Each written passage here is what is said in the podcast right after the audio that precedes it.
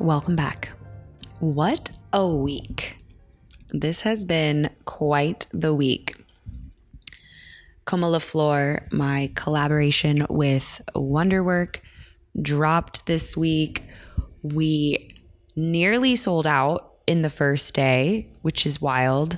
And we currently have, I think, fifteen um, orders left, or like fifteen left to sell, which is great. So if you haven't already grabbed your two pack of Como La Flor, I highly recommend you do it, because she's only happening once. She's a once once in a lifetime baby. So get her, try her, drink her, share her with your friends. Love it. Share with me what you think about it. And yeah, I am really excited to bring you this episode because it is with the one and only dynamic duo Wonderwerk. In honor of our wine releasing this week, I decided to give you an episode with them. I actually recorded this episode about three months ago. I think we recorded it um, in like June as we were going through the process of working on this wine together, and I'm really excited for you to hear this episode. It's actually going to be two parts. So part one is a conversation with them about winemaking and their process as innovative winemakers in the space today. And then part two is going to be a live session of us um, blending this wine. So I'm excited for you to check it out. This episode is also super interesting because I typically have my guests share a bottle of wine with me.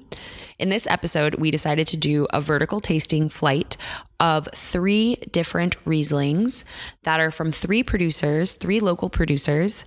Um, the grapes all came from the same farm, from the same vineyard, and were picked only a couple days apart. So it's essentially the exact same fruit, but made in three different styles to create three different Rieslings, and we taste them all at the same time live. So I'm super excited for you to listen to that. I had never done that before, and it was really, really dope to, to try them all and compare them and see how each producer kind of like gives their own spin on each of the wines. So without further ado, let's get into it.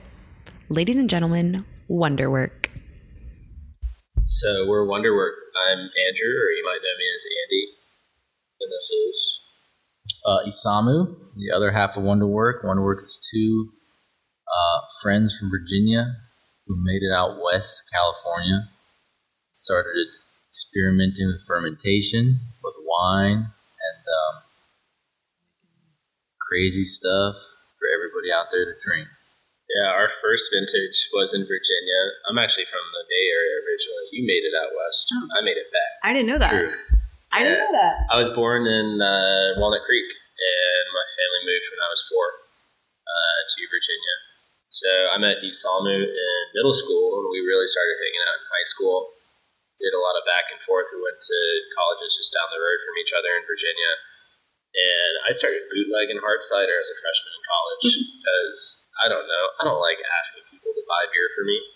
Um, apple cider, fresh apple cider was abundant. And I looked up on the internet. I don't think I'd be a winemaker if it weren't for Google.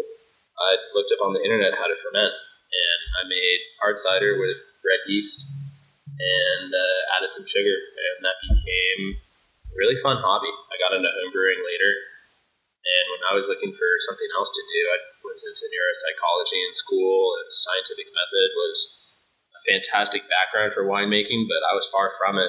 And then one day in grad school, I was like, this is over. I need something else. My mom actually suggested it.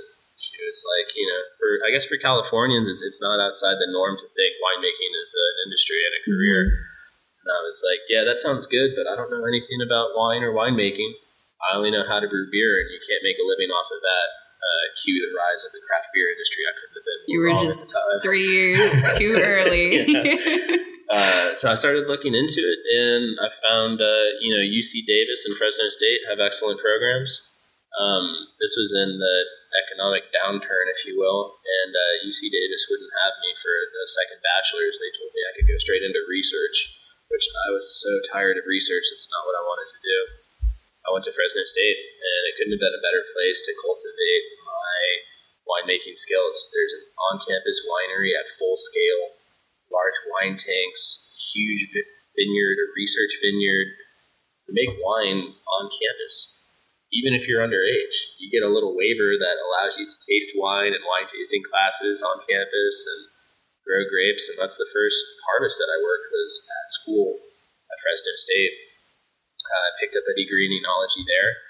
And then I moved in with my aunt and uncle who had been living in Lompoc, California on the Central Coast for gosh, thirty years. They were one of the first people to, to build a house up on the hills there. So I started off making uh, high-quality Santa Rita Hills Pinot Noir and Chardonnay, uh, a couple different wineries, and I really uh, learned a lot over there. Um, I eventually wanted to do my own thing, wanted to work with more than two grapes, but I didn't really have the, the business plan in my head. So I started visiting Isalmo, who moved to L A, job down there, and I started bringing wines down, chiefly rosé, chiefly Corsican rosé, and that's why we started as a rosé-only company in twenty seventeen. Really? As Disco Vino, and our I first wine was called Donna Rosé, named after, of course, Donna Summer, mm-hmm. and uh, inspired by Corsican rosé made from Sangiovese and Syrah, and that's how we got started. We started making different wines immediately the next year. Year one was all rosé. Yeah, we're going into, what is this, your eleventh vintage? twelfth vintage? Yeah, gosh, I got to do the math again. It's uh, twelve, I think. twelfth vintage. twelve, so twelve years of wine. twelve vintage. So your first vintage is in school, yeah. I'm assuming. Yeah. Wow. Um, That's like... And I can't stress enough how good slash important it is that Andy has this background, this enology background, this chemistry background. Um, because I'm not a winemaker by trade. I didn't study winemaking. I bounced around doing music and DJing for a while. And I lived in Brazil and then came back and I went to grad school for, for branding and, and advertising. Uh, that's what brought me out to L A. And knowing that one of my best buds from, from Virginia was in California, I would go up to San Luis Obispo where he was, and he would show me what he was working on at the, at the wineries that he was at. And then he would come down to, at the time I was living in Silver Lake, so he would come down to Silver Lake, and we would go to Silver Lake Wine, um, and he would see a whole nother world of wine that was really starting to take foot. So this is probably twenty fourteen, twenty fifteen, something like this. twenty fifteen. Yeah, and that was wild. So your methods before the Silver Lake so chapter he's, he's of your doing life, fancy pants, it was like Pinot more Noir conventional, and Chardonnay, traditional, like Central Coast fancy pants, Pinot Noir and Chardonnay. Interesting. And he comes down to Silver Lake, and I take him to Silver Lake Wine, which is down the street from where I was living at the time. And um, we always tell the story, but the owner of Silver Lake Wine, Randy, jumps on the counter, starts talking about doing mushrooms, taking acid, and all this, that, and the other, and suddenly. We both sort of realized that wine is could be different. It could be strange. It could be weird. It could be more our speed. You know, he, you know, at the time I had a girlfriend, and every time she would go out with her friends or leave for the weekend or something, I'd, I'd tell Andy, "Come down, let's go raving, let's go listen to some hard, hard techno until six in the morning." Where did you guys go? Oh, all the early warehouse parties. Agatha, Agatha Street. Agatha Street, yeah, all we, these places. We became such regulars that, you know, the whole process for a warehouse party is, okay, you purchase your tickets, go to the U-Haul van at such and such location between such and such times, and they will give you the real address. We started skipping that step because we knew, like, oh, this looks like a Agatha rave. Like, we're going just straight to the warehouse, baby. And we started hitting it. So we would do that. Um And then I, so I work, I was working primarily in, in food and beverage. So I was doing branding and marketing and advertising and food and beverage for large multinational corporations, which as anybody can uh, imagine was incredibly soul crushing. Um, and so we decided to, we started talking about doing our own thing. And, and that really was born from the fact that I had a deep deep trust in, in Andy's ability to not only create wine or create anything, but also for me, it's not being a trained winemaker to explain what was happening. I, you know, I'm very inquisitive, so I asked a lot of questions. I started in really basic terms. It was right. Cute.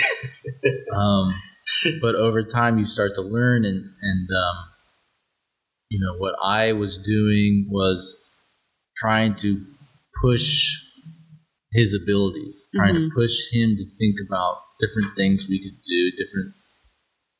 I spoke in in ideas and concepts and, and visions and sounds, and he would try to translate them. So you know, we went right. to this. We went to this one party thrown by James Murphy and the, and the Soul Wax Brothers called Despacio. And Despacio has always been sort of like our North Star. The, what James Murphy and the Soul Wax Brothers do is they spent a lot of money on a very, very high quality sound system, and then they remove themselves from the equation. They hide behind a booth and they play songs that you know and you're familiar with, but, but on this sound system they sound completely different. And we were so in love with that and that concept and that vibe and everything that Despacio produced that one day we left and we were like, how do we create a wine that, that feels like that, that captures that high-quality, well-made party vibe that's not high-quality, well-made, exclusive, snooty, not for everybody, because Despacio is ultimately for everybody. Um, and that's how Disco Vino was born. And that's how Donna Rosé was born. Then eventually that's what Wonderwerk with. Despacio was so formative for us. It's incredibly inclusive. Like you saw when you said, the D Js are hiding in the corner. It's not this like, look at the D J, look at how amazing this godlike person is. It's uh, you're looking at each other. The focal point of Despacio is the gigantic disco ball in the middle, and everybody's facing each other and enjoying each other's company. It's a completely different experience. It's the old school discotheque has a better imagined version of it. And that's the energy that we try to capture. Yeah, it it was. It's ultimately our our distributor in Texas, Pangea Selections, Grant Richardson. He described our wines one time as playful yet well executed, or playful and well executed, and that's really what we strive for, because that's what Despacio is. There's so much thinking behind Despacio, so much technological know-how, but it's the most stripped down, bare bones, exciting party that you could go to, you know, and that's what we wanted to create. Things that were really high quality, well executed, a lot of thinking behind them, but ultimately, ultimately just really broadly fun and enjoyable. You'll hear songs on the Despacio sound system that you didn't really like that much before, and you'll hear it one night at Despacio and it'll be your new favorite song. So that's sort of what we do with wine. And yeah, yeah. You know, th- yeah think about you've heard grapes of that you didn't. You've heard of California Riesling, but have you heard of it this way? Have you heard or like of Mission this grapes? Way? A lot of people Absolutely. Don't lean into Mission grapes ever. You guys did um, Bustin' Groove, right? Bustin' Loose, Bustin' Loose, Bustin' Loose, Bustin' yeah. Loose, and it was Mission grapes, and it was so. Good. Mission's hard to work with. It's yeah. hard to work with. Yeah, we we uh, pulled that one off. That was like the most difficult one imaginable during fermentation and élevage. And that was like a pet nat, because I remember it being pet a bit. Nat. Yeah, yeah, exactly. It was slow to carbonate different. In bottle, and it turned a corner. And I think right around when you picked it up, I mean, yeah. it, it turned into something that when I saw it on TikTok in your hands, I was like, oh no. Uh, You saw me go grab one of those. I need to make sure, like, what does this taste like right now? We opened it For up sure. and it was sparkling and dry, and I was like, oh, it's a miracle. It was it's a fun. TikTok miracle. It was yeah. so good. It was really good. Um, well, wait, so I want to know. So, okay, I first, you guys don't remember this, obviously, but I first met you guys at Chainsaw in two thousand nineteen. Wow. I went to Chainsaw. Were we pouring wine? You were pouring wine, okay. and you were Disco Vino. And I've been following Disco Vino since October two thousand nineteen, way before my wine mind opened. And I just like, well, I was like into wine, but I went obviously for the food, and I was drinking more cocktails. I had one glass of wine. I don't know which wine you poured me, but I'm assuming it was a red wine, because I always go for a red wine. Above and below. Above and below. And actually, yeah, you guys gave me a bottle of that. Like last year, I had one bottle of Above and Below. I remember that. Nice. Um, yeah, so I was introduced to you as Disco Vino. And then I remember maybe it was like beginning of twenty twenty-ish, you guys segued into Wonderwerk. Mm-hmm. Can you talk about that transition? What What's Disco Vino, what's Wonderwerk, and when did it evolve? Uh, Disco Vino started out as a as a singular idea, and that was Donna Rosé. Um, and we had, strangely enough, this is twenty seventeen, twenty eighteen, we got a lot of pushback. We, I think,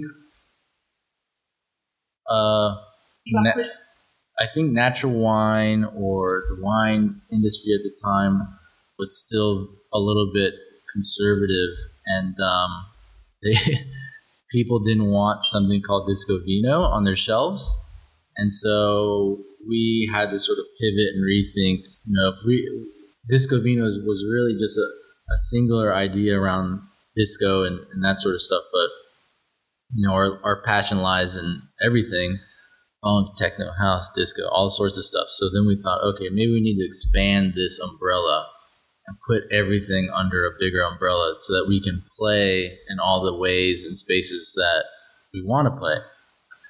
Uh, a great example of this is when we, the first account that we tried to sell Donna Rosé into was Lou Wine, which if anybody oh, is in L A and, and likes natural wine has probably been to Lou Wine in, in Los Feliz. And Lou is a very um, great guy, very interesting person, great selection, great shop. But we rolled up in full Disco Vino aesthetic. We were balls blazing. We were wearing our Adidas tracksuits, disco ball earrings. We had we we took a turntable flight case, a case that holds a turntable, filled it with foam, cut out in the foam placeholders for two bottles of wine and two glasses, and we overlaid that in purple satin, and we put the wine in there, and we put the glasses in there, and we rolled up. There's somebody in front of us doing a tasting of like four wines out of like a backpack, you know, like a wine cooler backpack. And we just had this flight case, turntable flight case. And we got up and we went, choo-choo, choo-choo, you know, flipped it open, and Lou looked at the wines in the purple satin, and he looked at us and was like, uh, you know, nobody, we thought this But was did a, he try them? He tried yeah, the wines. He's yeah, very yeah. gracious. He's a great guy. I don't know how quickly he looked at us. I think his eyes were focused downward at our disco case for quite some time. I'll never forget that look on his face. But to us, that was so cool, and that's how we wanted to present ourselves. Right. And I think maybe twenty seventeen, twenty eighteen, people weren't there.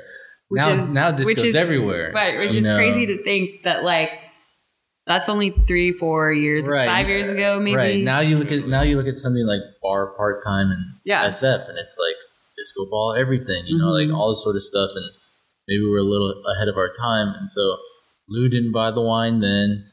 Oh, they didn't buy it. No, of course no. not. Oh my no, gosh, it was it was, it was a, uh, a mutually understood no without being a no. Yeah, verbatim. Um, but because of the presentation, or because of uh, the wine. The wine was solid. Um, this was at the height of perhaps like at the very beginning of the decline of big rosé. So mm. there might have been some uh, wine style by uh, branding effect happening there. Right. But for whatever reason, it was a no. So I, I think relatively elegantly swerved into the conversation about our next wine that we'll be making, right. Above and Below, as you mentioned. Uh-huh. It's an old vine field blend from one hundred forty-year-old Mataro, Carignan, and Zinfandel, planted in own roots, forty feet sand, Sacramento River Delta. And he was like, that sounds great. Let me know when your next wine. He was gracious. It was And you were like, all right, fuck, we got to find that wine. yeah, it was it was tough. But you know what? Uh, we, we we walked back to uh, the parking lot, and he saw me and goes, how do you think that went? And I was like, not good. Not good. But you know what? You take your lumps. You're going to hear no. That was our first commercial wine tasting of our own wine. And I don't know. It wouldn't have been right if the answer was, hell yes, guys. You know. Mm-hmm. Yeah, because mm-hmm. the next tasting was Hell Yes Guys. Absolutely. We went to Hilo. They just opened up in Culver City. We sat down with Michael. We pulled out the flight case with the purple satin and the balls, and he leapt backwards and said it's the coolest thing he's ever seen. Um, and they've been big supporters ever since. Yeah, I think two months later we were spinning records in his shop, tasting everybody on Donna Rosé. Yeah. That's awesome. And that, that's how the world works. Yeah. That's okay. Yeah, I think it took our took us a couple vintages to figure out who we were, what we wanted to be, where we wanted to go, and I think Wonderwerk was the expression of that. Wonderwerk is a, a cave in South Africa, the name of a cave in South Africa. I guess it's in Afrikaans, but it means miracle. Um, hmm. And it's the, the cave that has the earliest signs of human cooking, archaeological signs of no human way. cooking, in which wow. man manipulated nature for not only sustenance, but pleasure. Mm-hmm. And so that sort of resonated with us. And we were like, okay, everything from here on out, Wonderwerk House of Fermentation, all the different ways in which we're going to explore the world of fermentation and, and not just wine will be will be through Wonderwerk. And that's um, how it sort of transitioned into that or morphed into that. But we, we still make Disco Vino. Um, we make a bunch of other stuff now. And it's just sort of like... Uh, we feel more comfortable in our skin doing what, knowing that what we do, people dig, people pick up what we're putting down, and um, it just feels more comfortable to sort of get weird with it. So, so Wonderwerk is like the greater idea, right? It's like Absolutely. the house of fermentation, all Wonderwerk, the things that can happen. Yeah. And Disco Vino, the origin of that, it still exists, like you I said. I think Disco Vino is like the basement of that house. The basement. But like, are you planning on, like every vintage you're going to release something through the Disco Vino label? Or... It's sort of like Despacio. It's its own wine. It's a party that pops up. Mm. Sometimes it doesn't mm-hmm. open for a couple years. You got to know. Sometimes there's a summer full of Despacio. Yeah, Sick. Sometimes That's cool. Disco Vino is raging this year. Um, we still make some wines that we tag as Disco Vino. They're generally summery, they're shimmery, they're a little poppier, uh, a different texture than mm-hmm. some of the other stuff. And like maybe it's not really like the climate right now to be sipping on some really sparkly things. Well, we also just, you know, we I have a like lot of things you want to do, a lot of things you want to explore making, and um, I feel like that's just like any other artist or producer, you know, they go through phases. Mm-hmm. They, you know, they spend two years doing this and then another two years doing another thing. And, and um, you know, last vintage and into, into this vintage, we, we took uh, Free Your Mind and we expanded it into Free Your Wine. So we had Free Your Mind, Free Your Body, Free Your Soul, which uh, harkens back to another. Um, you know, techno track, something for your mind, the body, and your soul. And that's how we got the idea. And, and then we really explored that direction. We're continuing to explore that direction. And now we're, you know, this vintage, It's a Fine Day, Free Your Body, Free Your Mind Light, which became a Piquette. Um, and then in twenty twenty-two, there's even more stuff. So it's just, we're just constantly trying to explore.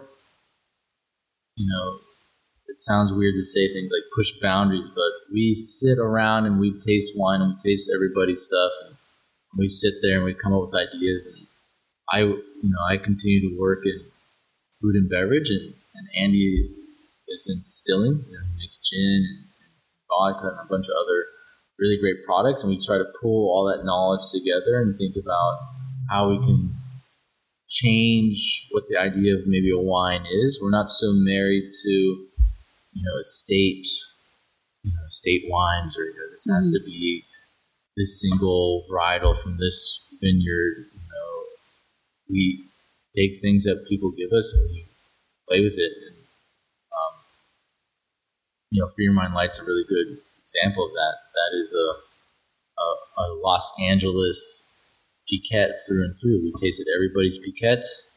We researched Piquettes a lot. We made some Piquettes that didn't work. But then we landed on this one, and it's, you know, it's the quote-unquote son or little sibling of Free Your Mind, with the pumice from Free Your Mind, Carignan and, and Riesling. But then we added heirloom Oaxacan hibiscus from Masienda out there on Pico and Culver, um, and ume sourced from our friends at Tsubaki in Echo Park. And that opened the door for us in thinking about, oh, we can really get playful. We can, you know, mix quote unquote genres. Um, and now we're going sort of full bore in that direction of how can we bend rules? How can we bend ideas of what this grape or that grape is supposed to taste like or look like or, or feel like, you know? Yeah, I feel like that's kind of what the future of wine should be. I think like there's a lot of producers who it's like I feel like they want to prove that they are capable of doing the estate style wine or the really like classic, classic, sophisticated, in air quotes, sophisticated versions of whatever these varietals are. But really, like, you can still be sophisticated and you can still be elegant and all those things, but like evolving the practice of whatever fermentation means, right? Like mixing like new, new things and new flavors. Like you, like you were saying, like with the, um, with the ume and like all like just like different flavors that are like turning what we knew to be wine into something else and then making that the standard for the future. And each like generation of winemaker is hopefully creating like new methods or new tasting spectrums or whatever yeah, totally. into the future to create something just. And I think something that happened maybe a couple years ago when we really transitioned into the world of natural wine, we started to get bogged down by the dogmatic approaches to natural wine. You know, when people sort of preach things like low intervention, mm-hmm. nothing added, nothing taken mm-hmm. away, nothing added, nothing taken away. And we thought that was the rules that we had to play by. That felt like taking something away. It right. took away innovation and creativity. Right, big time. Right. Exactly. So if you look at our wines, they are natural by all means. We only use natural processes, natural ingredients, um, you know, gravity, things like this. But they are, for the most part, a lot of them, um, very high intervention. Mm-hmm. Yeah. Mm-hmm. Yeah, intentionally so. Mm-hmm. And intervention in our case means looking for natural means of bringing more to the story, bringing more to the flavor profile. When we started making the piquette, we, I mean, it's the first piquette we made, and it has hibiscus and ume added. Those are intentional selections to boost the acidity level of that to make it a more shelf-stable piquette. Because piquette was originally something that's consumed within a week of it being made.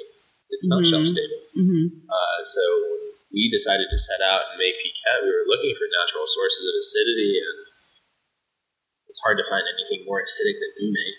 Unripe fruit. Right. It is ripping with acid. Right. If you eat right. it directly off the tree, you're never going to try it twice. So this is why it's, you know, made into liqueur or made into uh, syrup or, or soda water, mm-hmm. soft drink. Um, and then hibiscus is like, it turns out, I did the research after we added it to the wine. um, it, it turns out it's like the most complex acid profile of any, any produce on this earth. Um, there are like eight different acid species present in it, meaning like citric, um, uh, tartaric, ascorbic. I don't know. Yeah, there's ascorbic in that thing. It even has its own acid species named after it called hibiscus acid. Mm. And it's a tremendous thing to bring to the party when you're trying to boost the acidity level.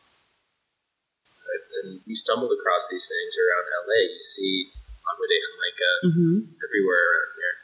And we became friends with Masienda, a local shop, if you portmanteau the words masa and sienda. It's a masa shop. Mm-hmm. And they import uh, heirloom masa and heirloom corn for masa, fresh masa production. Oh, wow. Masa arena, the dried stuff. Yeah. And we started making these amazing tortillas at home because we got into Masienda and their offerings. And they all of a sudden on their site had heirloom Oaxacan hibiscus under read a little bit more about it on the store profile, that, you know, commodity hibiscus can be adulterated, dyes added. Right. If you're ever brewing agua de Jamaica hibiscus tea and you notice some red color just like leaching out immediately and it looks too good to be true, it probably mm-hmm. is dyed. Mm-hmm. Um, and heirloom products are always more flavorful, more interesting. So we started working with Masienda directly to use this product in our P C A D. Where did we come across ume first? It was at Tsubaki. Um, Courtney Kaplan at Tsubaki, she's owner and, and also a sake som. And we always talk to her about sake. And she made a house umeshu. And um, we I always just talked about how ume has a really distinct flavor profile. Um, it's really an interesting... It's complementary to wine in a lot of ways. Uh, it has a little bit of spice, a little bit of this acidity to it. And um, we just asked her, where does she get hers from? And she's like, there's only one or two farmers in California that actually grow ume, and that's where all the Japanese people in Southern California and Korean people to make meizo um, source their product. So mm-hmm. then we just started working directly with those farmers. And so our winemaking season actually begins in April. Everybody else, it's, you know, July, August, mostly August, mm-hmm. when, when grapes start coming in. Uh, but for us, ume comes in in April. So we begin processing fruit in April, getting it ready so that by the time October rolls around, uh, we can make our the piquette that we want to make. Um, and I think it's just this perfect uh, example or iteration of having an idea, thinking outside the box, but then thankfully, you know, Andy has this technical background, this chemistry background, that the ideas that we come up with, we can sort of reverse engineer and try to figure out how to make, you know, if we were to rewind it just now, he said, oh, I did the research on ume afterwards. To do the research, to understand what it is in these fruits or these sources of of flavor that we can really use or impart or make complementary to, to the grape ferments that we're doing, is really secret sauce to making something that is unique, delicious, and tasty, and that we can say, this is our way of thinking, our way of doing stuff, our way of um, presenting flavors um, that otherwise you might not be able to coax. Yeah, or you right. might not be able to to know what to expect from, but you know, th- this knowledge base is really important. I really wouldn't go without it. Um, if, if you have uh, fruit, for example, that's abundant with citric acid, you've got some Brettanomyces problems cropping up later in your vinification. I can guarantee it. Uh, Brettanomyces is a is a yeast, often called a spoilage yeast in, in our realm. Or, it's or not Brett. What yeah, others? Brett for short. Mm-hmm. Bretty. Um, it is present everywhere, just about. The fruit mm-hmm. It's ubiquitous. You have a lot of citric acid, it can live on that citric acid alone.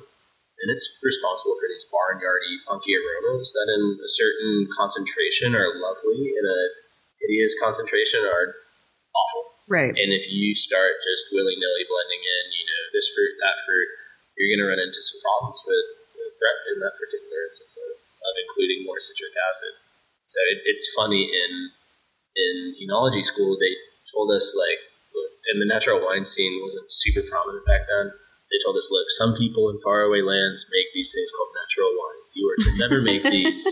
They will not turn out good. Your life will be spoiled, uh-huh. uh, just like your wine. And um, being a told, lifetime of yeah, knowledge flushed down the toilet. Being being told not to do something is the surest way to get me to do it. Right. And uh, um, learning sort of the reverse, how to reverse engineer natural wine for it to be successful every single time. You have to learn the other side of it, which is the conventional training and enology programs. And it's invaluable. And I would not make wine without at least some coursework in enology. It's really important.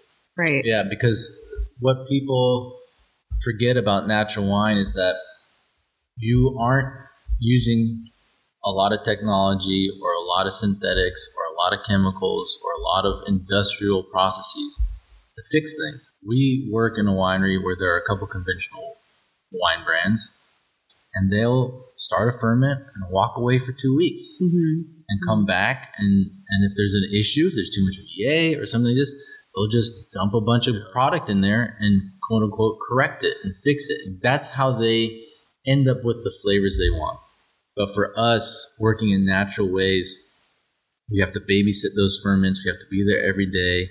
We have to think about, is this the right time to move it? Is this the right time to transfer? Is this the right time to press? Is this the right time to, to add, you know, the hibiscus tea? Is this the right time to, you know, and it's, um, it's really, it's really, I've, we sort of think that this idea of nothing added, nothing taken away does not really sort of sometimes do justice to how you negotiate with nature. Mm-hmm, mm-hmm. You steer something in a natural manner towards where you want it to go, so it expresses the concept or the idea that you're trying to achieve. And um, at least for us, we're not so much the let it do its own thing, whatever happens, happens type of people. We have a, a really worked out idea or concept that we're trying to achieve, and and um, you know, because we want to present something really interesting, really unique. Um, and we think that that's how we're going to achieve that. And it's really important to remember that doing these things naturally requires a deep understanding of what you're dealing with. And, um, yeah, I feel like that is in the movement of natural wine. It's easy for people to be like, we can start a brand. We can start like, we can make wine, but without like, there are people who have literally dedicated generations of their family to like studying and making and producing wine in a way that like is is really honed in. And I feel like that's rare to find producers today who are willing to like go back and like do the work to lead up to the excellent bottles, rather than just being like, let's just produce a wine and slap a label on it and make a wine well, for the sake of making wine. We have to think about the fundamental differences between how wine is produced in North America and how wine is produced in the old world, right? Or the new world versus old world, right? Right. If you are an Italian wine brand and you have, you know, your father worked the land, or your grandfather worked the land, your grandmother, you know, mother, and um, you're so familiar with that fruit and that vineyard and those seasons, and you understand, you can pull a grape off the vine and taste it, understand when it's ready. You sort of, through osmosis and through time, have really learned uh, how to respect that terroir and how to get the most of that out of that terroir. But you may not be formally trained in enology or anything like this, but there's a level of knowledge that you have and that you've built up that allows you to produce things naturally in a, in a way that is, for the most part, a luxury in the United States. Right. Most California wine producers don't own the land that mm-hmm. they source fruit from. Mm-hmm. And most often than not, they're moving around like we do from, from vineyard source to, to vineyard, source. Yeah. And we have to have a way of understanding the fruit in a little bit more detail. In a predictive fashion. In a predictive yeah. fashion, because it's very rare for someone to be like, oh, I've been on this land for one hundred years or thirty years even, right? And I've made the same wine over and over and over again to the point where I know what to expect, and I know when something's off, and I know when something's right, and I can do it naturally. Um, it's a lot more, a little bit more challenging, and there's definitely, it's not to say there aren't old world producers or, or people making wine in, in France and Spain and Italy that are experimenting and, and doing new things, but yeah. um, it's just a, it's a fundamentally different form of path to making wine uh, in California specifically than, than say in a place like Italy or Slovakia or Georgia or something. There's this thing my mom always says, I think I'm saying this right, it's an ounce of prevention is worth a pound of cure. And there's sort of a commonality there where if you've been a multi-generational wine producer, you know how to prevent the bad stuff from happening. You know, okay, it's a damp vintage, we're having rot issues, this is how we navigate. Alternatively, in our paradigm, you can read up on the theology, read up on the science, mm-hmm. and you can similarly steer your vehicle in the right direction. But it's a preventative winemaking paradigm, and that's what's important, that you don't have to scrub away the defects and the faults with these industrial techniques that we're trying to avoid. Right. And that's where we find uh, natural wine to be the place for us, is we don't want to do those corrective measures we certainly didn't inherit a multi-generational wine life. Um, so we steer the wine in the right direction, see where it's going a couple days before it goes there. And, you know, that involves some risky decision making, but it's uh, it's really important to be preventative rather than curative. Right. Um, you know, some of these things like how you top barrels. We've let some stuff grow on the surface of our wines. We don't top the barrels every day and day. Mm-hmm. Um, but we know that that's safe. That's another way of making wine. Mm-hmm. And we know, you know, kill it with sulfur to, to keep it tasting fresh when really it's experiencing a lot of oxidative stress. There's a very fine line between being uh, low intervention and being completely out of control. Right, right, right. Yeah, yeah, balance. For sure.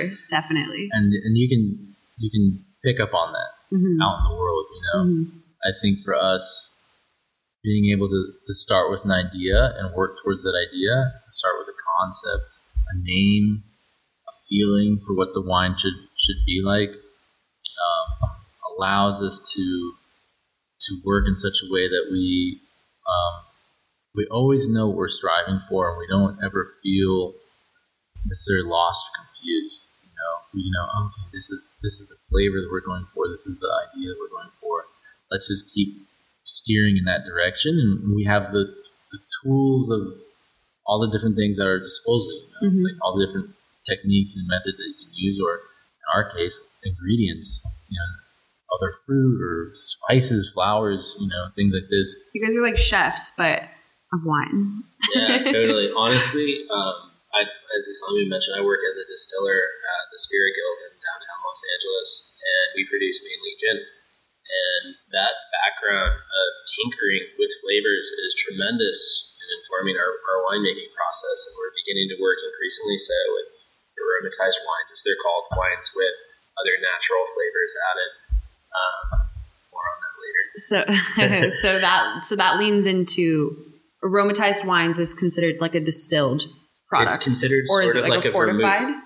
It's it's not necessarily fortified. It's it's not necessarily distilled. It's wines with something else. Um, in the case of our piquette, the umé and mm-hmm. the hibiscus are the aromatizing agents. There are additional flavors not present in the grape source material that are included, and right. in our opinion, contributing to the successful construction of a flavor profile greater than the sum of its parts.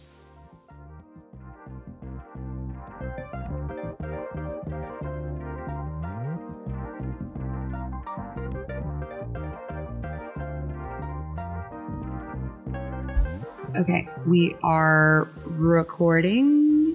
Speak into your microphone. Cool. Hello. Riesling. Riesling. All right, so the first bottle uh, you brought for us. Or... No, you brought that one. We did? Yeah. Mm-hmm. Oh, Adam okay. gave it to us. Yeah, so this is Vunda, California Kickflip. It's a twenty twenty-one Riesling from Zabala Vineyard in Arroyo Seco. I've heard a couple of things about this vineyard. It's actually like the cornerstone of our wine program, so cheers, Adam, and we're super looking forward to trying those. Yeah, for everybody listening, we have three Rieslings, including one of our own from our spring-summer collection. Uh, it's a fine day. So today we're tasting through three of these Rieslings, including our own, that uh, all come from the same vineyard. Were picked maybe within a week of each other. Yeah, it was within a week. Um, I think we got in a couple days earlier. Not that it's a contest. It's certainly not. I hate that contest and stuff. Um, but yeah, this is a twenty twenty-one horizontal. Cheers. Cheers. Uh, it's a Zabala Riesling. Super fun.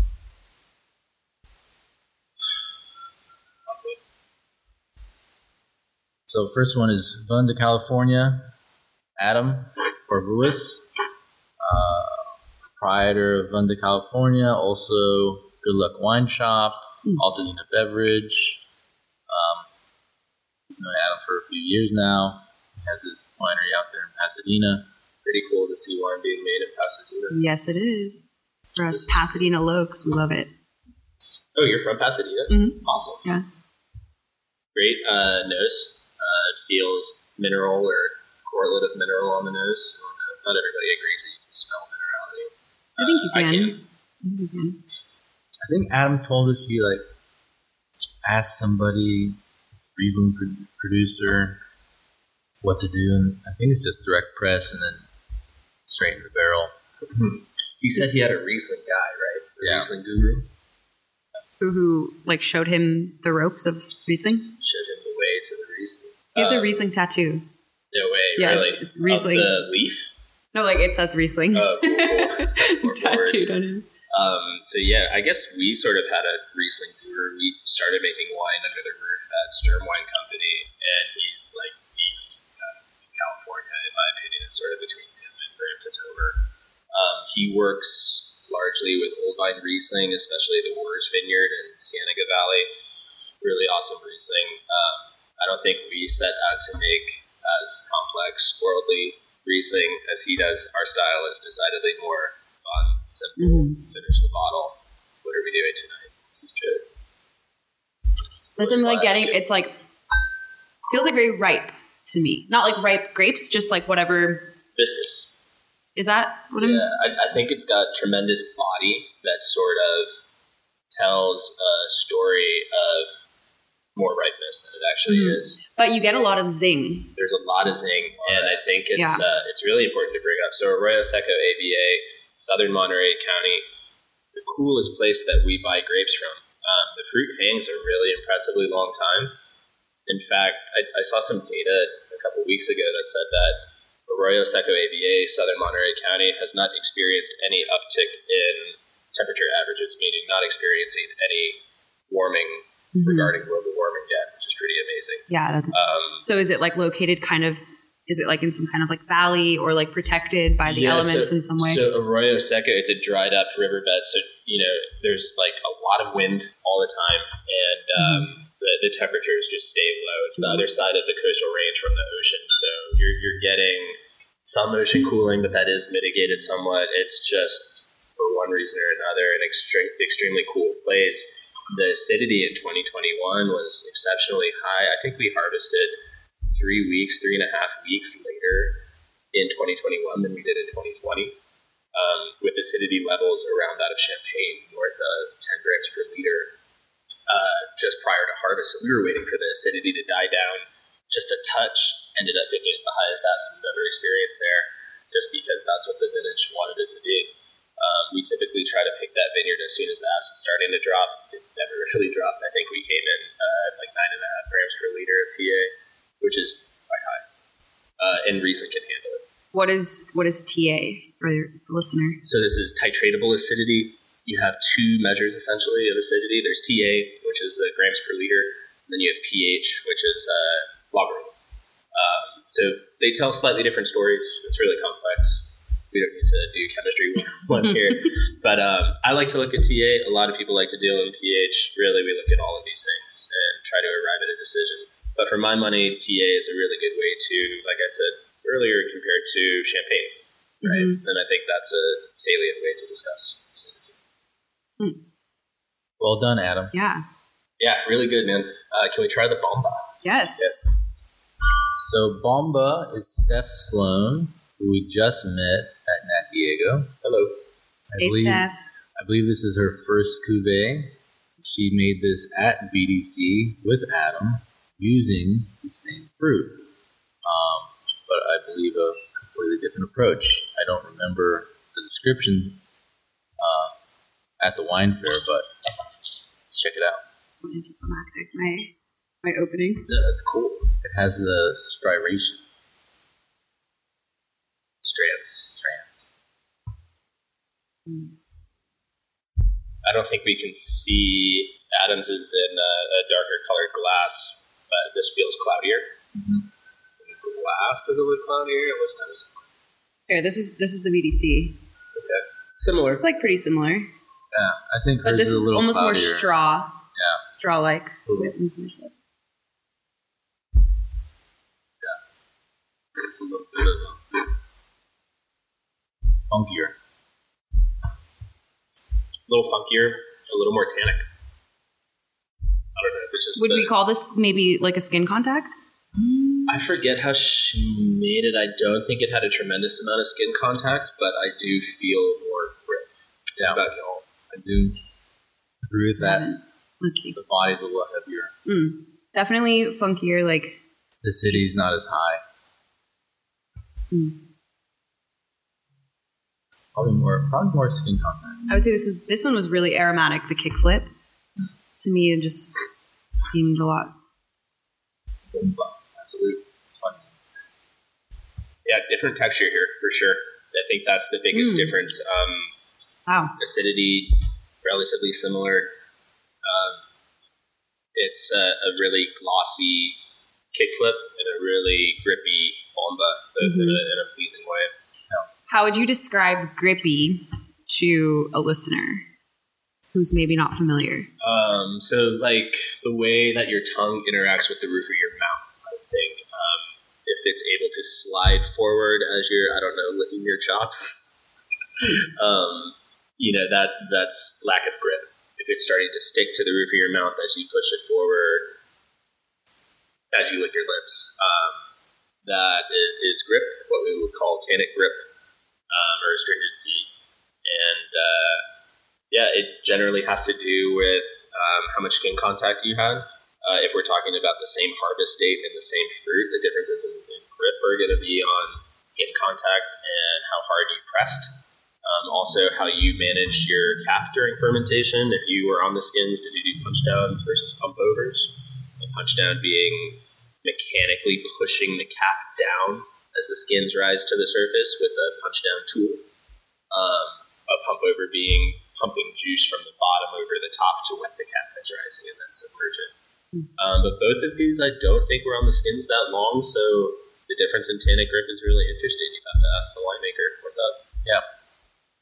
Maybe we'll do that this weekend. I feel like Bomba is that pour for friends, party Riesling, and this kickflip maybe you would have with like a meal or yeah. a more... I feel like Bomba's a little bit more on that quote unquote natty style. Mm-hmm, mm-hmm. I think I'd pour a kickflip for my dad and right. Bomba for my house. Right. I mean, that was definitely completely different. Yeah, that's fascinating. Which I think is kind of, I mean, I don't know too much about Steph's like history in wine, but Adam comes from like old school Somme, fine dining, kind of like classical wine training, and I feel like you see that in his wines. Mm. Even though his wines are still fun and experimental and like youthful, they he you can tell his background is really in that like old school Somme way. And Steph, I feel like, is like the new generation of wine person right now. Not that Adam is old generation because he's very young, Adam but old. but has like a different path probably in wine, and right. that comes across, which I think is cool. It's a cool well, way to... Have we already said that this is more bombastic? Yeah, there we go. Bombastic. bombastic. Um, I think she said that Bomba means naked in... Tagalog. Tagalog, yeah. There is a naked person on the front. There's multiple. multiple. Oh, there are four. Okay. Um, I'm pretty sure Adam also said his reason guy was German, so mm. that might... But I think with a lot of these Rieslings, and what you'll find with Riesling, especially California Riesling, you give it a, you give it some time and bottle, and that thing changes a lot. It develops and becomes really, really complex. And really so I would say um, let's revisit Kickflip in a year, see what happens. Totally, yeah. Or longer. I mean, Riesling is one of the best wine varieties to age, owing that largely to the acidity inherent in the variety. And um, I think we mentioned earlier our, our buddy Ryan Sturm. He has some extremely successful Rieslings, and I think we see them through a different lens because we're offered back vintage bottles from him mm-hmm. that he's been holding in the wine cellar. And uh, one of my favorite things in the world is to, to grab a bottle that's been stored at its origin in the cellar. It was produced for that long. There can be no interruptions in the storage requirements for temperature, humidity, et cetera. It's just handled really well. And there's some like magic thing to it too, to mm-hmm. the wine just leaving the cellar now. Um, and that, that's just, Riesling expresses different things in time, in bottle. It's really, really good to lay it down, even if they were designed to be party wines. Right. You know, that's right. very much, I think, what we're going for. We're going for emptying the bottle today. We're not thinking about putting this in our cellar for ten years, but if we did, I think we'd like what mm-hmm. would come out of that. Okay, so we made a direct-to-press Riesling this year. Uh, we've never done that. We've always done something different with this fruit. It's half of our flagship wine, you might call it, Free Your Mind. That's a skin-fermented Riesling co-fermented with carbonic macerated Carignan. That's a really different wine. In the past, we've made an off-dry Riesling from this vineyard. Uh, another vintage, we made a sparkling Riesling from this vineyard. And uh, this year, again, with the acidity being so high, we thought, look, simplify, simplify this. Let's present it as direct to press. This should be the year to do it. And we, um, there you go. That's good. Yeah. We, uh, we ended up making like Capri Sun, you know. It was, we were thinking about how to make something really fun, really juicy. Still, still, still white.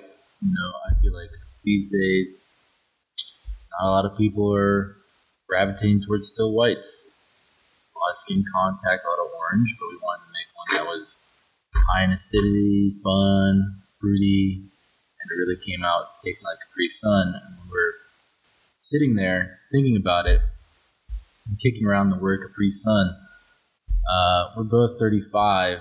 And for the first time ever, we realized that Capri Sun is named after the Isle of Capri off the coast of Italy. I definitely didn't even and, think and about that. And when you're that. like a seven-year-old crushing them little pouches, you have no idea what Capri is. But then you think the about Italy. The island was named after the juice, in my mind. right, right, I was right, a kid. right, right, right, right. Exactly. So when people go take a boat to Capri from the Sorrento coast or whatever, they're like, oh, yeah, like the kids' juice. Yeah. Or when they go to Capri Club in Eagle Rock. Right. Exactly. So Capri Sun is the sun on the island of Capri off the Sorrento coast. It's just like that sort of vibe is really also what is now found in the wine. It's a Fine Day. We named it It's a Fine Day um, after a nineteen ninety-two rave track by the group Opus three. Um, you scan the back of the Q R code. Or the Q R code on the back of the label. It'll take you to Spotify to listen to it. Um, it's a really classic rave song. You spend time uh, deep in the dark depths of a, of a party, listening to techno or house. I'm pretty sure you've heard this song either in remix form or on its own. But it's a fine day, people open windows. Now, that's what it sounded. That's what it felt like us to when we drank the wine. We, when we were tasting through the wine. Um, So we lifted the remix album cover to create the label with our designer, Anton Bouthard. And um, really love it. It's probably, out of our spring-summer release, one of my favorites. Um, I think we've gotten lots of really good feedback from a lot of people about how it doesn't taste like what they expected it to taste like. You know, you say Riesling, people have a certain preconception about what that is. Um, and I'm sure you've seen it on TikTok or other places where people instantly leap to Germany. But this right. is a California, California Riesling through and through. It tastes like sunshine, tastes like California sunshine, like that Capri Sun, figuratively and metaphorically. Um, and that's why it's a fine day. You drink it, it feels like it's a fine day. You get that, you definitely get that California vibe. I feel like German culture in general is very like structured and rigid and very precise in like its practices. And that comes across obviously in its wine practices as well. But California, like we're a lot more chill. We just kind of go with the flow and like, you know, we want things to be like nice and sunny and fun and relaxed and like still delicious, and you you get that. Yeah, and you get that here. We like to say uh, there's a kiss of sunshine mm-hmm. in this wine, and that's the quote unquote California Riesling character. We'll often pour this, as Isame was saying. We'll we'll get some feedback like, oh, okay, so it's California Riesling, and then we'll pour the taste of it, and they'll say, oh, but it's bright and acid focused. California Riesling can have sort of a connotation of being pineapple juice, being mm-hmm. overly fruit-focused, right. lacking acidity, and I don't know. Sometimes you hear California Riesling, and it's a bit of a, it's not really a compliment. Um, I think we harnessed, uh, I think all of these wines harnessed California Riesling in a new light, and they're all really successful. I think I do taste a little bit more acidity in this one, and It's a Fine Day. These picks, I think, were five days apart. Mm-hmm. It's amazing to me how there's really a gradient of of flavor profile here. Yeah. Um, yeah, I don't know. I don't necessarily want to call it the winemaker's fingerprint that we're that we're experiencing, but it's definitely um, a varied outcome in an mm-hmm. incredibly pleasant fashion. And this is cool. We don't often get to have like experimental control oh. in evaluating a site in a vintage like this, and I was going to say, yeah, details of harvest date. This is, yeah, like this is, I feel like it's interesting to see how grapes from the same place, same like corner, same, more or less same dates. And like, that's when you see the difference is like the pick dates, how that can reflect in each bottle. And then also like the methods that the winemaker uses on their right. own are obviously going to also like impact the final product. But it's really interesting to see that variation. Like they're all pretty much from the same moment. Right. So it's, yeah, it's really cool to Chemistry see that variation. Slightly different, pretty much same moment. And then it's all down to the vinification. Mm-hmm. What Adam did, what Steph did, what we did. We need to uh, recreate this again next year. I know I have a couple of friends of ours who are buying from this vineyard. Uh, it's really quite the collection of small, independent, largely natural mm-hmm. winemakers working from Zabala Vineyard. And I think that you'd be hard-pressed to make a lame wine out of Zabala Riesling. Um, the fruit quality is just spectacular. Uh, Louis Zabala is a tenth-generation California farmer, if I understand correctly. Wow. And that's pretty wild. Yeah, and it's just amazing. And what's more, he's just an incredibly awesome person to deal with. Um, you know, in the chaos of harvest, going to Zabala, you can count on Louis inviting you inside, making you an espresso, and frothing the milk for you. It, mm-hmm. It's really a, a nice uh, retreat from the from the chaos that is harvest. And he and Jason Melvin do a fantastic job. It's certified organic. It's a large scale vineyard. It's really well run and managed. It's an absolute dream to work with. Do they produce any of their own wines? I don't believe so. Maybe some small run uh, stuff, but you know, there's an absolute roster of uh, wineries that work with their fruit. Um, so I think they enjoy, you know, seeing it come to life in, in other people's cellars. Yeah, and it's also it's cool. Like these are all made within five miles, twelve miles, twelve miles, Pasadena to. Oh, we made ours in Gilroy. Yeah. Oh, I thought you made yours in L A. No, no, oh, we produce it in, in Garlic City, baby. Yeah, never no, mind. I so thought you. I thought you were producing. Gilroy's closer to Monterey. Yeah, totally. than Pasadena. Than Pasadena. Yeah, so, yeah. So, uh, Arroyo Seco, um, where this vineyard is, is the southernmost source for our program, and everything else that we source is uh, further north and really in all different directions in California. And we lucked out in finding a custom crush facility in Gilroy that's relatively central to everything. Absolute props to uh, Bomba and to Vunda, California for getting Zabala Riesling down to L A. Down here. I don't envy that commute. That is really yeah, tough, tough drive. Um, we've never had to contend with uh, driving the one oh one with three tons or more on the mm-hmm. back of your truck in the morning. That's brutal. Um, It's not easy uh, getting it to Gilroy either, but yeah, I mean, getting through to L A is a serious, serious thing. Mm-hmm. All around, very good. I like everybody's stuff. I yeah. like the different personalities coming through. Definitely. Um, I'm picking up a, a T, like a, an Arnold Palmer, I would, a John Daly, if you I must. Could see that. I John could see Daly. John Daly. Yeah. Um, that's more well, speed. Because of the like lemonade-y kind of feel yeah. to it, but then, yeah, there's like a little... I guess like black tea, but yeah, exactly. A, a but also in, interesting, nondescript like, oxidized tea. Because I would, yeah, because like black tea wouldn't, I wouldn't like jump to thinking that that would be like a note yeah. here. maybe I would think white tea first or green tea perhaps. But no, not really, because green tea is also kind of like grassy. Totally. It's like more grassy. Yeah, notes. Not green. Uh, what is green? I'm getting a little lime skittle. Lime skittle. Let's see. Lime skittle, yeah. Matt and I have been talking about lime flavor a lot recently. I don't know why. It's a fascinating flavor profile. Uh, you really unlocked a, a soapbox uh, in, in my mind um, because lime leaves are so incredibly flavorful and yeah. aromatic. And then the zest is one thing, the juice is another thing. Type of lime, Thai limes are completely different. Right. Uh, ripeness, you know, you get a lime at the grocery store in the middle of uh, February. It's a totally different thing than when they're glistening with citrus oils. Um, there's an absolute range of lime.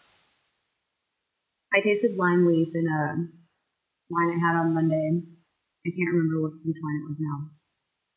But I said that to Matt. I was like, this tastes, tastes like lime leaves. And he was like, lime is just Fruit Loop, green Fruit Loop flavor, because oh. that's also like a like your mind will trick you into that like candied or like anything that's lime flavored automatically goes to like the artificial lime. Bud Light lime. Bud Light yeah, lime. or like or like um, what is it like like lime flavored tortilla chips? Right. That like hint fake, of lime, hint of yeah. lime, hint of lime, hint yeah. of lime, yeah, yeah, yeah, exactly. Yeah, it's it's certainly. But a, I was getting like authentic lime leaf, like from your backyard tree. You grab the leaf, absolutely. You rub the, break it open, get I, the oils going. I think with uh, being an excellent fruit, one of my favorite in the kingdom of fruit comes the possibility to be bastardized into the lime. Just yeah. you know, if it's that popular, uh, it can be compromised. Mm-hmm. I mean, this is cool. I hope. Both Vunda, California, and Bomba wines continue to make their Rieslings and continue to show them off. Um, it's just cool to see. It's a really great grape.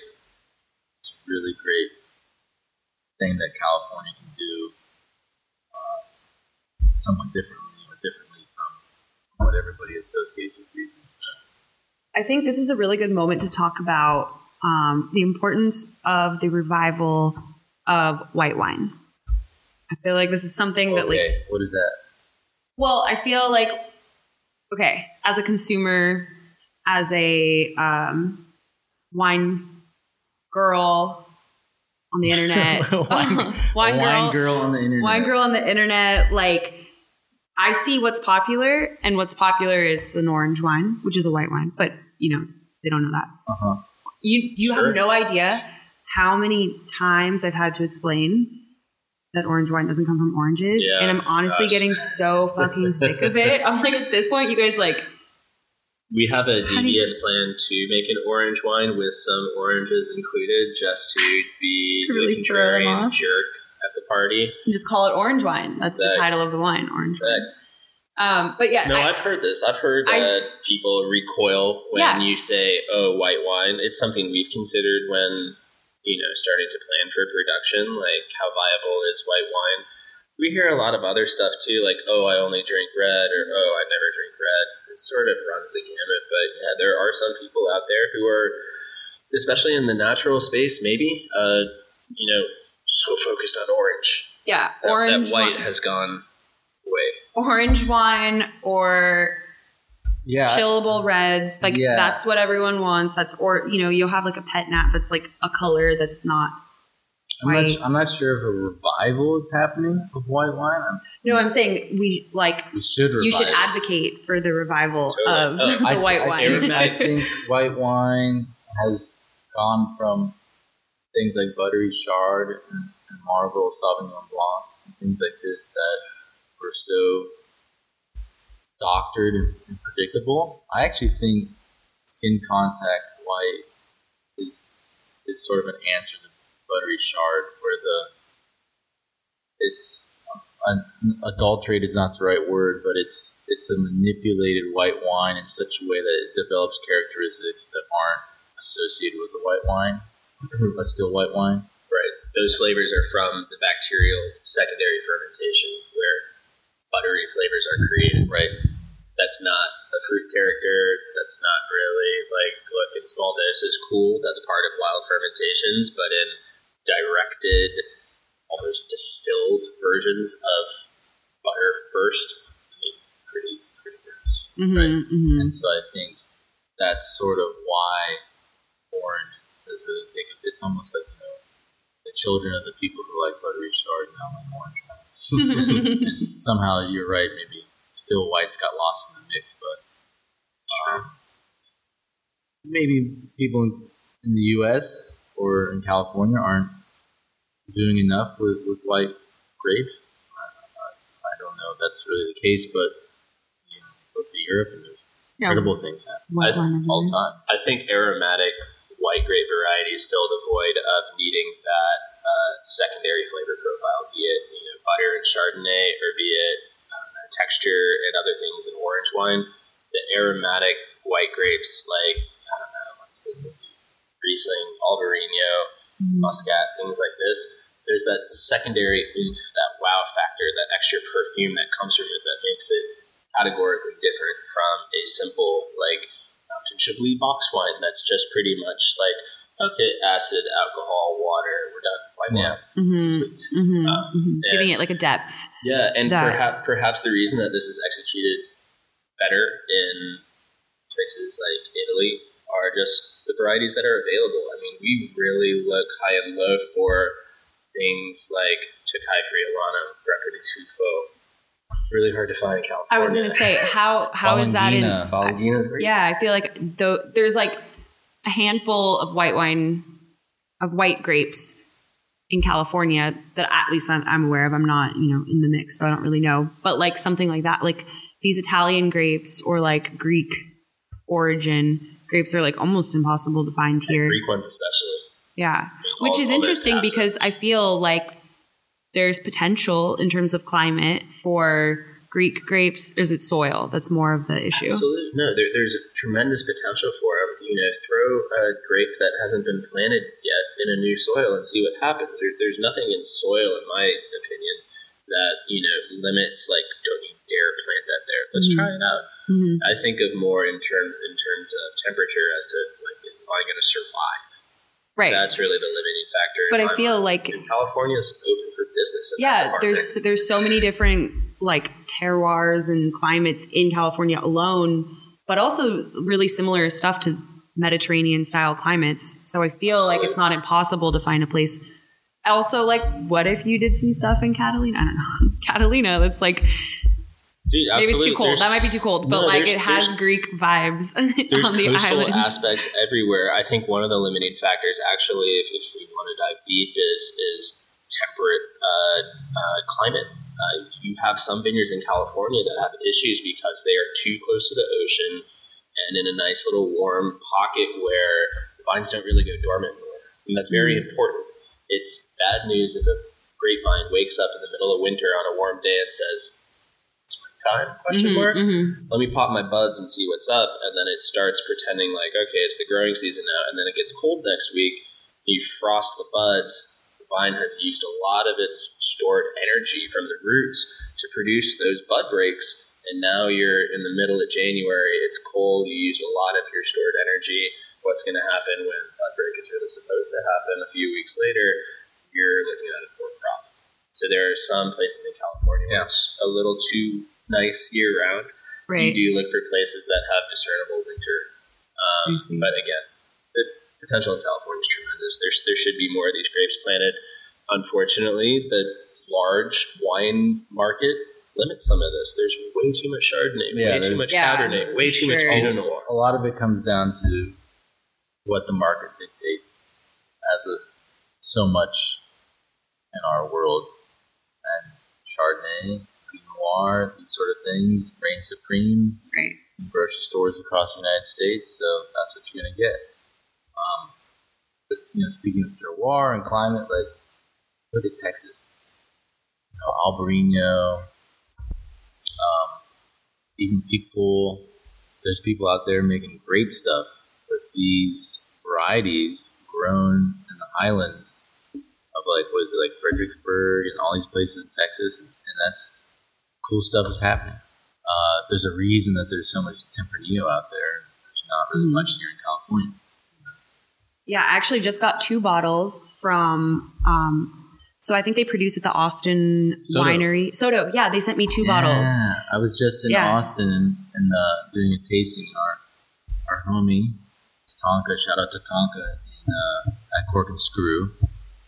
He was really talking those guys up, saying that they're working on cool stuff. So yeah, I'm excited. I think they started with like maybe cans or some. Something of the sort, like they had like a canned line. Yeah. They had a cool canned piquette, right? That looks like I a, think so. Yeah, I think that was them. Paint. That's Austin. Awesome. Oh, that was Austin Winery. Yeah. But I think Soto also had, or like another label that was their canned um, collection. But um, yeah, they just sent me. They sent me a Tempranillo, and then they sent me like a glue glue.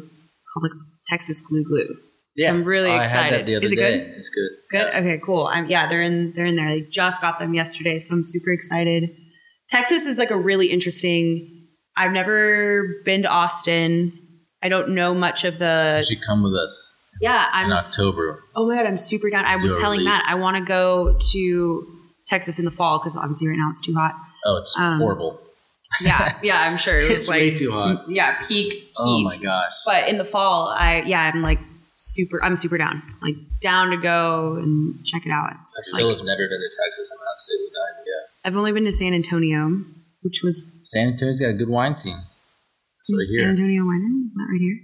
Uh, That's a different San, San Antonio. I know. Yeah, no, they've got a cool history, but... Uh, but yeah. Austin, uh, yeah. Dallas, Fort Worth, Houston, San Antonio.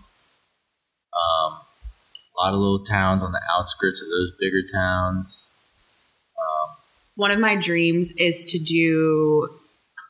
Well, it's like one of my like dream vacations I want to do is a road trip from like, I want to do um, San Antonio, Austin. I don't know if Dallas is part of the triangle, but there's like a triangle of like three major cities in Texas. Yeah. I think it's Austin, Houston, Dallas. Maybe. No, well, or something. I don't know. I, don't, I, I know San Antonio was like part of it. Cause when I went to San Antonio, I noticed that like all of these, I don't know. It's like, I, I was driving through the outskirts of San Antonio and it was just like, time stopped aesthetically and architecture wise mm-hmm. in like nineteen sixty something. Yeah. And like all of the buildings are just like really old and like the signage is really cool. And like everyone's cars are also somewhere like weirdly really old too. And it was just this like blast through the past. And I was like, it'd be really sick to do like those three cities, drive through them, do like a road trip for like two weeks or something and go to like Marfa and just like, oh, we got see what's up in fucking we got Texas. Got friends in Marfa too. Yeah, Marfa's also really interesting. I want to check that place out. I've never been. Um, that was the clown to go. Texas is cool. I'm down.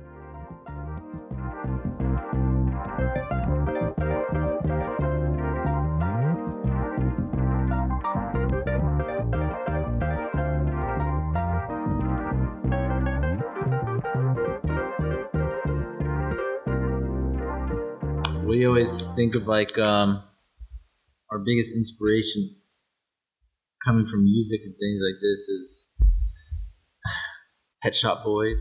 Mm-hmm, mm-hmm. When you think about who the Pet Shop Boys were, you know, um, Chris Lowe was the quiet, studious type, working on the working on the music, playing the synths. Is that me? Yeah, and, he, and he also played, you know, horns. He played all the he played all the instruments. Isamu bought me a Boy London hat, as Chris Lowe often dons, as if to say, "You are the, the synth, I am the front." And then and that's and, great. And I, then Neil Tennant. Neil Tennant was the pop writer. The st- he studied pop music and wrote uh, for Smash Magazine about pop music. And the two met, and they had a lot of.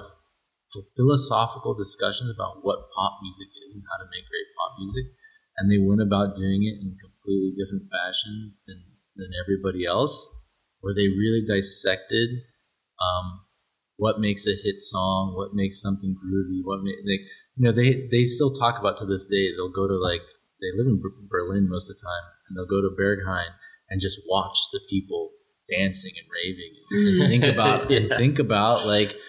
The club environment and like how that's what they want to still be a part of and right. still be in. And they went to New York and they wrote songs in a sort of a researchy manner, and they created, you know, West End Girls, you know, yeah. the best selling uh, pop records uh, from the U K, and um, and they continued to be pushing the limits and being weird and and you know reconstructing pop from from all these different elements that they figure out, you know, the beat, the lyrics, the melody, all this sort of stuff. Um, they've never had to explain it or apologize or, or you know, they're not Madonna, they're not mm-hmm. George Michael, even. Mm-hmm. They're not pop stars. They're yeah. never meant to be that, but they loved the genre so much that they experimented and created these massive hits. You know? And for us, they represent like um, that sort of direction of being, you know, towing a line between being studious and being weird and and, and um, creative. And mm-hmm. certainly never being boring. Never being boring. Right. Um, and so we always like to think about how can we do that but for wine or for fermentation. Yeah, they're a huge inspiration. What do you guys feel is like the the future for Wonderwerk or for... for the movement in general, the wine movement that's happening in general around the world? I never have any idea what everyone else is going to do, and that's part of the fun of it is, you know, reading in the papers, so to speak, you know, what others are doing. Um, for us, or Piquette is a sustainable product. Through, mm-hmm. through. It's a welcome um, arena for experimentation, and we love that. We gravitate towards that. So or Piquette for lunch. You're going to see two additional Piquettes in our portfolio in twenty twenty-two vintage. Um, more aromatized wines, more flavors. Hopefully in the future, hybrid grapes. That's something that needs to happen for the sustainability of, of viticulture.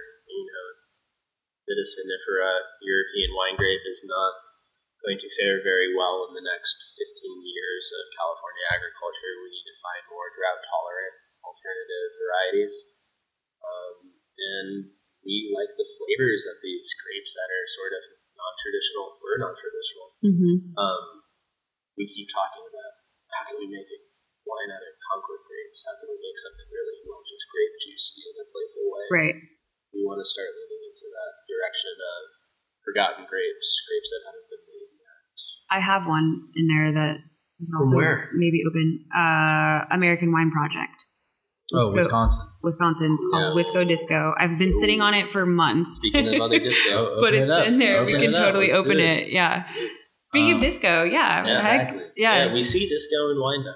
It, it yeah, works now. Uh, yeah. The tides have turned. Um, it works. And, Why didn't uh, it work before? That seems like it's just a. So now there's literally there's disco everywhere. Else. Who doesn't love disco? You know? It was the strangest thing to us because that's what we were asking. Who doesn't love disco at the time? But you know what? That's how yeah, that's how the market works. It's fickle. It's not it's always... Like in, it's like in two thousand seven when all the indie kids discovered dance music. Right. They were all dancing. Exactly. Yeah. It's just kind of like, oh, it was always there. You know? Right, right. I feel that way about, like, boleros. I've always been, like, really obsessed with, like, Edie Gourmet, mm-hmm. Los Panchos. Oh, like, all of that yeah. is, like, my shit that I, like... I have O G records. We love Edie Gourmet. Oh, she's my favorite. I have O G records that were my grandparents in the sixties oh, that I like you know, took Linda from Ronstadt them. Ronstadt does a lot of that too. Really? Yeah. Well, all of a sudden, TikTok loves boleros and like loves well, the you can, like. You can even and I'm say, just kind of like, I love that she's having a resurgence and she's having her her moment, of course, uh, because I love her. But also like, yeah. y'all, I've been on that shit. Exactly. I've been adding that to my. Freaking videos forever, and no one liked it, so it wasn't trending. Like Ravina is kind of. I like Ravina a lot. That, yeah, mm-hmm. she's R and B, but she's yeah. really in that the neo vein. jazz. Yeah, yeah neo jazz we, for we sure. We feel that that was our neo soul, I guess. Yeah, that was our experience with disco very much. Like, look, this has been around a long ass time. Mm-hmm. Come on, mm-hmm. this is great. Enjoy it. I mean, why yeah. would you want to drink for, something that channels also disco? Right? Well, and but. So that was like really revolutionary for wine, right? In the in the moment, like at the time, probably in two thousand seventeen, people weren't associating experiences or moments or memories or yeah. anything else outside yeah. of wine to it was, wine. It was still very much yeah. like, oh, we're from the Central Coast and we Right, it was like taking that like classic approach to like selling their wine. Now you you read, like, I'm obviously super guilty of like doing like like reviews like that, but you you read wine descriptions today in the last four years, and they're like, I mean, you just look at the ones that I wrote. I wrote one about a wine that I had was, in Mexico, and I'm at, like, what was I even fucking yeah, talking about? He was saying but at it, the farmer's market, people are describing. I was buying that way. I was buying table grapes this morning at the Santa Monica Farmers Market, and the uh, candy snap grapes from Murray Family Farms. Did you see Matt there? No, I, I went super late, just barely mm-hmm. pulled it off, and I felt like such a loser for being there late. No, that's like regular person time. Exactly, I know. I don't have the cart and the you know, like Matt, wholesale account. Matt so. leaves at like six in the morning to be there before seven. Like, exactly. Like no, it was very lazy. Um, but I, I, I went to Murray Family Farms. It's my favorite place to buy fruit, mm-hmm. and um, they had the candy snap grapes, and they were being pitched as um, like strawberry Jolly Ranchers. And I was like, I tasted one and I bought Sounds one. Sounds like a vino to exactly. me. And I'm thinking like, you know, I get the lineage. Carbonic. I get the lineage of this grape. Like it's very similar to the really like hyper aromatic, almost honey, candy like flavors and Scarlet Royal, uh, was it Princess and, and other table grapes that I know and love, especially for my time in Fresno. Mm-hmm. Um, I mean, they were just picking bits full of fresh table grapes on the table or lecture halls. Like, we got to gorge ourselves on these things.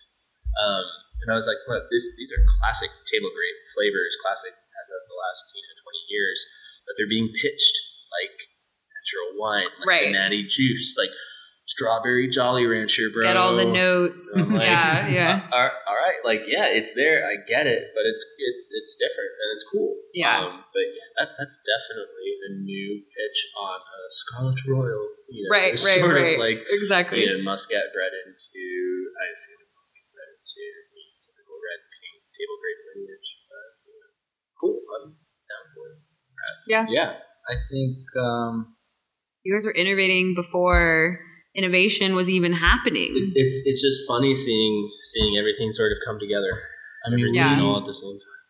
We have a good relationship where we push each other and where the ideas, if I have an idea or he hears a song lyric or something, we can send it to each other and goes, this is this is mm-hmm. something. Or an mm-hmm. album cover. I wish I wish there was a fly on our wall more often with the with the microphone. You know, there's never a moment where we don't have a huge list of ideas that we're trying to do. Um, we've talked to a couple other winemakers and just like sometimes we get up as I go, like mm-hmm. whatever I get, well, oh, we can never do that. Like, yeah, we, yeah. Can, we, can, we can never, we have to have an idea yeah. because that's the only way we can, we know, we have to set a direction and move towards well, yeah. it. Yeah, and I think it's also because you guys are like two minds that are right. both very different, right? Mm-hmm. Like you come from like different backgrounds with different perspectives on the same product and like, without a North Star or some general like goal for the final product, you have to like, you need that in order for like two or more people to like totally go right. in the same direction. It doesn't always work this way, but more often than not, I feel like we reverse engineer the wines that we make. It starts with one mm-hmm. of us, often Isamu going, what if we make a wine called Bustin' Loose? What is that? And I'm like, all right, all right, I feel it, I get it. Yeah, so I think it's sparkling. I think it's sparkling. Mm-hmm. Yeah. Mm-hmm. Then we just then we start, start riffing, and then you know maybe the idea dies for a little bit, and then maybe we're out to dinner or sharing wines with friends, and then some some try this. This is Bustin' Loose. This like, feels like this that. is Bustin' Loose. Mm-hmm. We can't get that, but we can get this. Uh, all right, so a little spin on that, and again, it has to be sparkling while our wine is born. And I think that helps us then talk about the wines or connect with people because. I just did a tasting in, in Austin, and I described the wine, our, our spring-summer release, like that, you know, where I was like, it's a fine day, it's Capri Sun. It, like, it evokes that, and everybody around is like, yeah. And then, you know, it's like, you know, we start talking about for your body. For your body is it's punchy, skin contact orange, it has this, it has that. You can talk about farming or, or the grapes themselves, the characteristics of the grapes, how that, what they bring to the table, but when you start to describe a feeling, and then people pick up on that feeling, and then that's what they start to remember, and that's what they start to relate to. And that's mm. it's not necessarily, oh, it's from Clarksburg, A B A, and it's, you right. know, it's an equal blend of Pinot Blanc, and Pinot Green, Sauvignon Blanc. You know, what they really gravitate towards is, oh, that makes me feel this way. But feeling it evokes, we try sure. to do with, with flavors and with ideas, because, I mean, that's how we naturally think of things. Mm-hmm. And Andy, I, Andy has a really great memory for recalling flavors, and it's I, the only thing I can remember. And I, you know, I worked in food and beverage, beverage for so long, doing product development and innovation, and it's sort of it's, it's kind of a, a similar thing. You know, you have to you have to meet people where they already are, and by creating a feeling or an idea that complements a name, that complements. You know, when, when I showed for your, I described for your for your mind. at the tasting, and then showed people the label, and I showed people, the, and then they tasted it. All three of those things made sense in their head. Right. That label's for your mind, the juice is for your mind, mm-hmm. the way it's made is for your mind, and suddenly for them it's like, oh yeah, the whole, like, even if I didn't know what this was called, you tasted it, I tasted it, and you said, well, the name of it, it's exactly this. You know? Yeah. And that's what we try to hit, you know? Well, and also I feel like most people, unless they are encyclopedias of wine or sommeliers or some in the industry that way, they're not going to have this sort of just like, oh, this is from this region, this year, this type of, like, they're not going to have that like immediate, oh, I taste this, I know exactly all the stats of the wine. Right. Whereas like the average consumer, me or anyone else who's buying your wines, they're going to taste it and they're going to automatically go to the feeling. This reminded me of that time that I was on the dance floor with my friends, and Bingo. so-and-so yeah. did whatever. Like, that's more... That's rewarding. Like a fun... Yeah, that's more fun of like exercise. The... Like, you take take Usher's Nice and Slow. Take the instrumental, just the music. And you tell someone, that song's called Nice and Slow. They'll be like, yeah. yeah mm-hmm. Of course it is. You know, or you take the lyrics from the chorus and you go, that song's called Nice and Slow, seven o'clock on the dot. You know, so yeah. like, yeah, that's exactly... Like, that's, that's what our wine should be, you know. Right. The label, the name, the juice, to